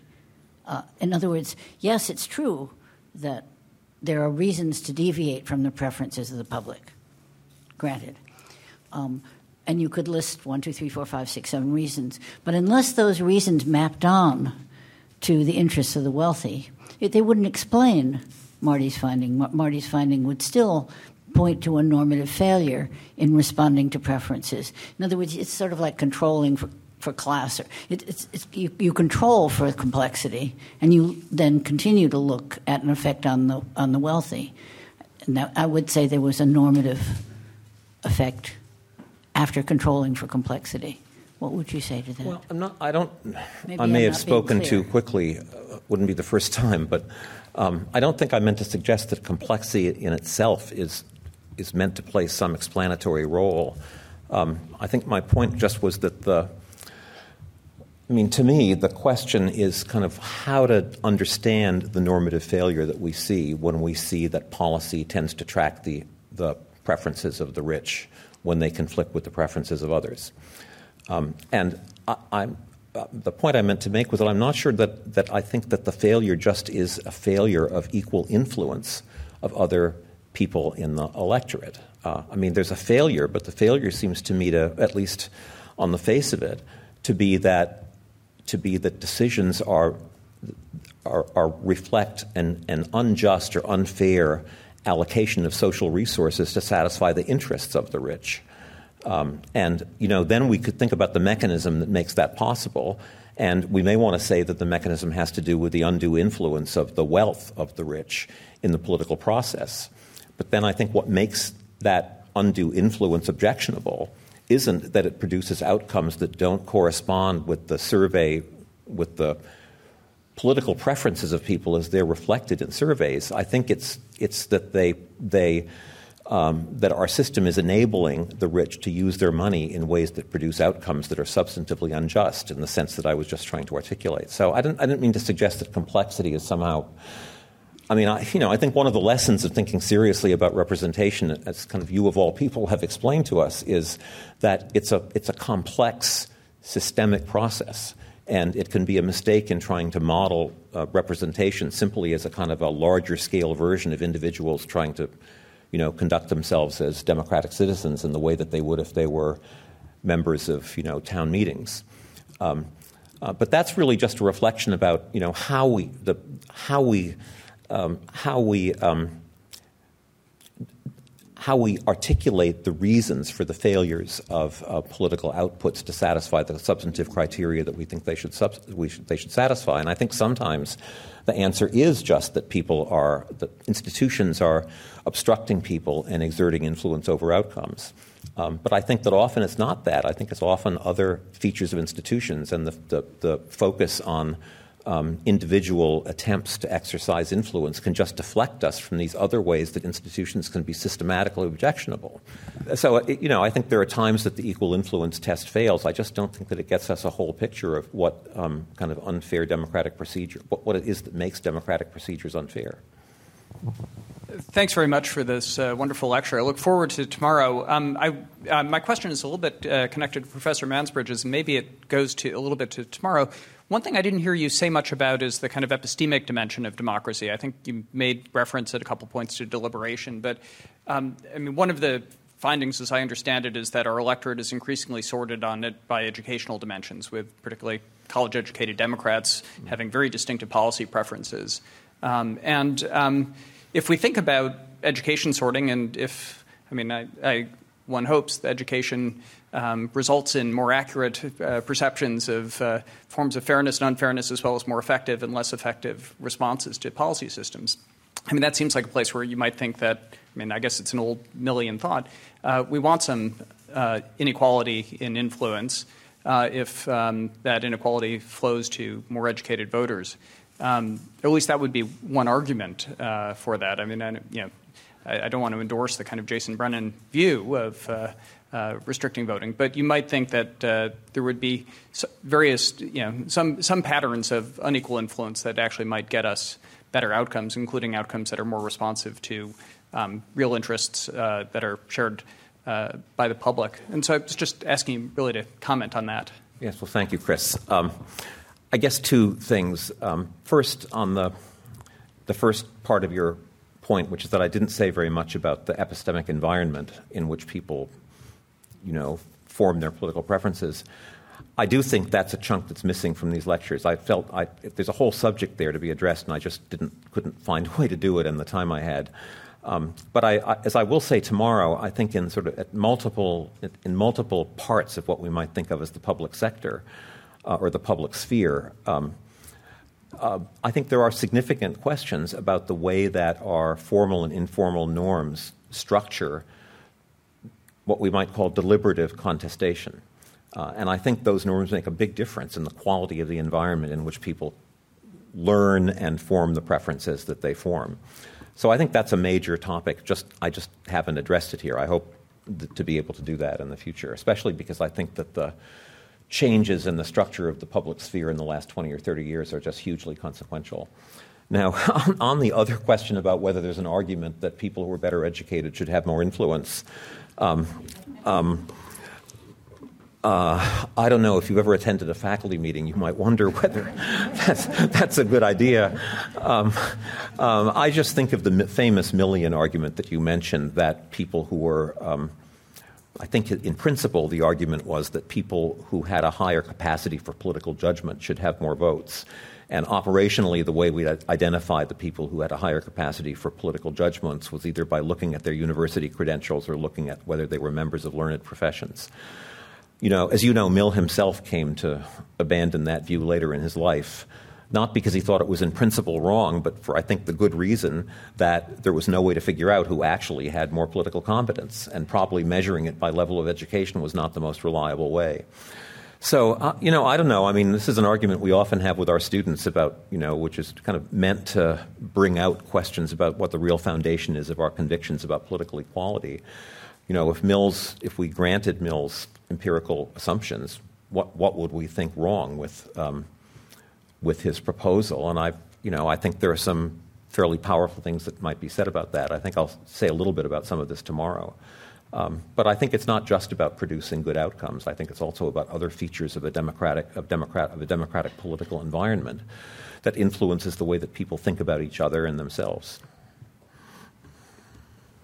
Um, Jay Wallace, and then Martin Jay. I wanted to pick up on an issue um, um, that, that, that, dovetails with what Chris was talking about. There was one point in the lecture where, where, you talked about the information environment in which preferences get shaped.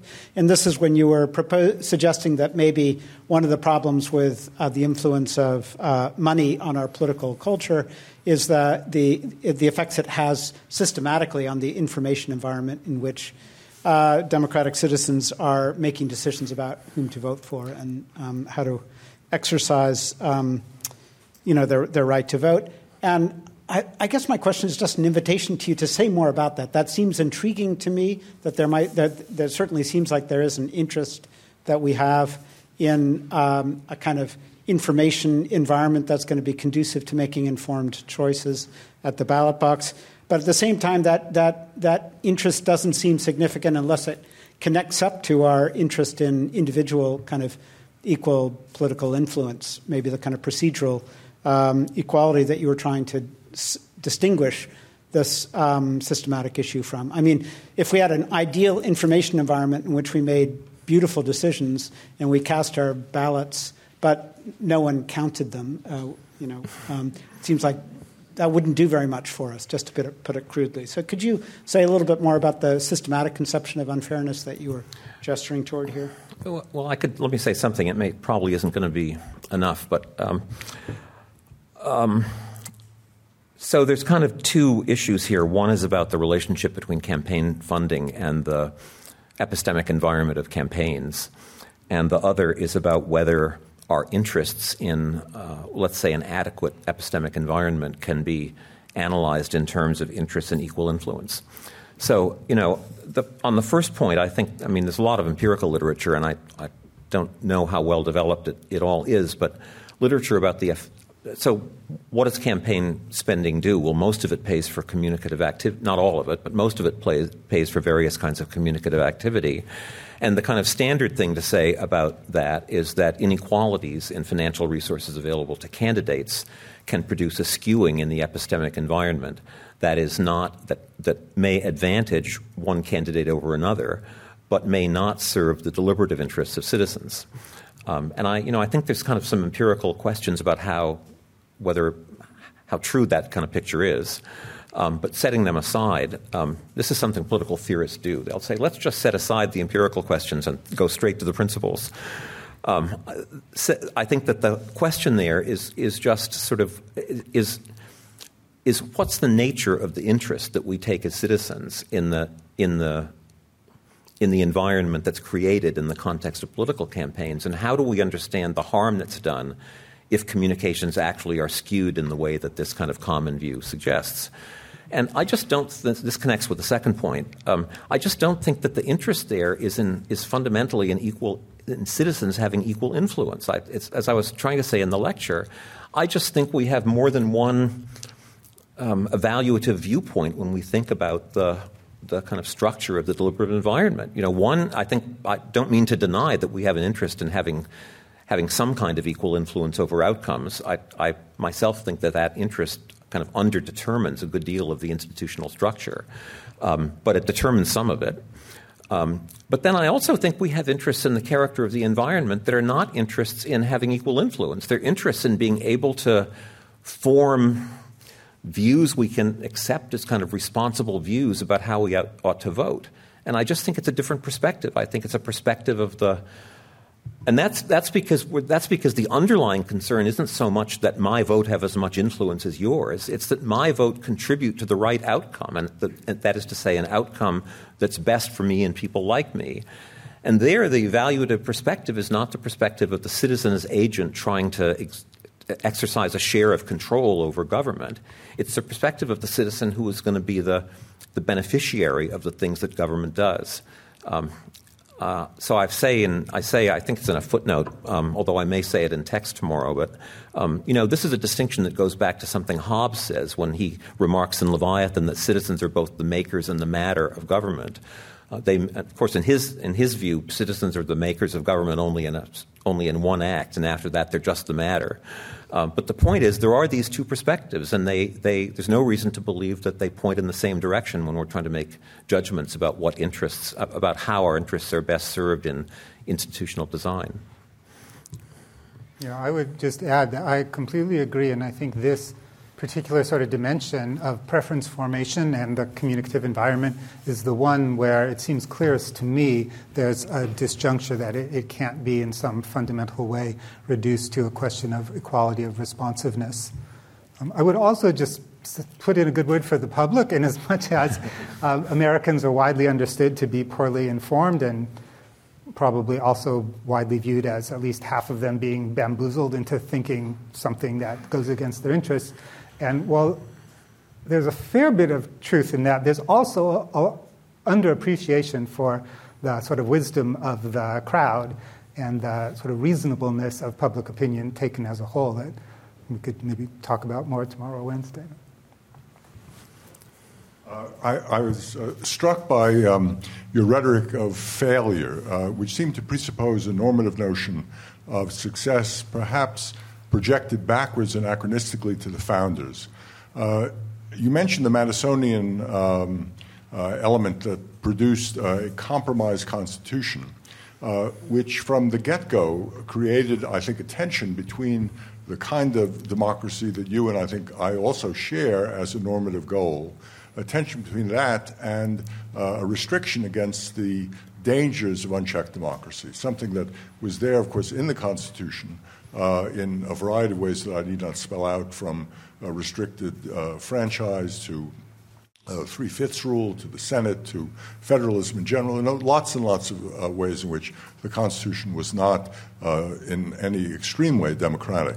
Now, one might say, and there are people today who have even gone so far as to argue for constitutional convention to create a new one. I think of people like Sam Moyn that the Constitution itself uh, is the cause of our dilemma, that uh, we can't uh, assume that democracy is our telos because the Constitution is a weight against it.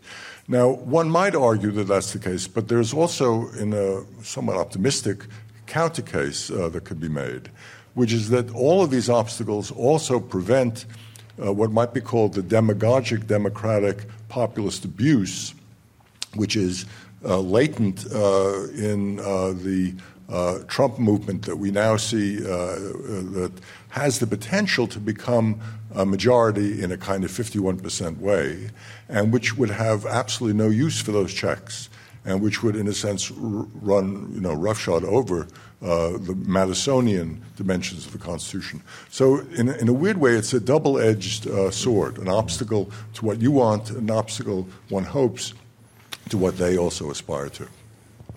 Well, thank you. I think those are actually very good points, um, and I don't know what how much I can say in response to them. Um, I mean, I do agree with the sort of thrust of the comment that it's. Um, it's just too simple minded to say, it's not, may not be wrong, but it's too simple minded just to say that the problem with the Constitution that it's insufficiently majoritarian and we should change it to make it more so. Um, I think you know the Madisonian arguments are not in principle um, wrong.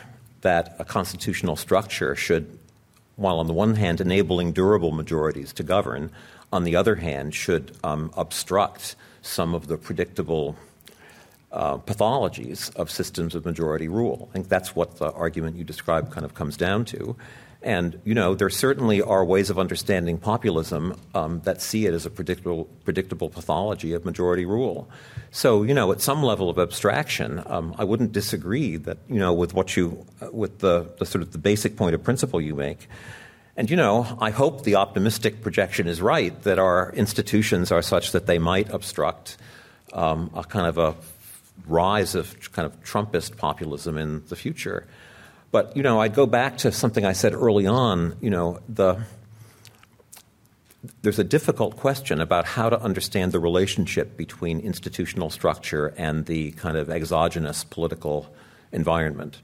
Um, and it seems to me just, you know, naive to think that the that those things don't actually participate together in determining the kinds of political outcomes that we're likely to see. And that's to say that there may be ways the political environment can change that can undermine the institutional structure and cause it not to operate in the way that its designers thought it would operate.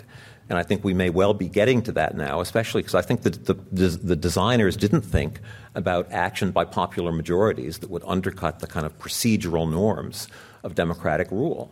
But that's kind of what we're seeing. And if the kind of populism that you refer to were to kind of develop, one of the reasons it would prevail in what looked like a majoritarian way would be by undermining the procedures that guarantee that when we count votes, we actually know who the majority is. Um, and so, you know, when I said earlier on that I thought that the, you know, the persuasiveness of the Madisonian case depends on some some typically unarticulated assumptions about the political background. That's what I meant. When the political background changes in ways that undermine the functioning of the institutions, the argument for the, the, the, argument for the institutions itself has to change. And I think you know people who are kind of making the argument that you're suggesting now that you know we should think better of the Madisonian structure than we sometimes do need to come to terms with kind of just that phenomenon that the political environment may be act may be changing in ways that will just frustrate the Madisonian expectations. Well, uh, thank you all for coming, uh, and I hope we'll see you uh, here tomorrow for part two. Um, but before we uh, leave, why don't we give um, just one more round of thanks to our Tanner lecturer, Chuck Beitz, and to our first commentator, Martin Gilens.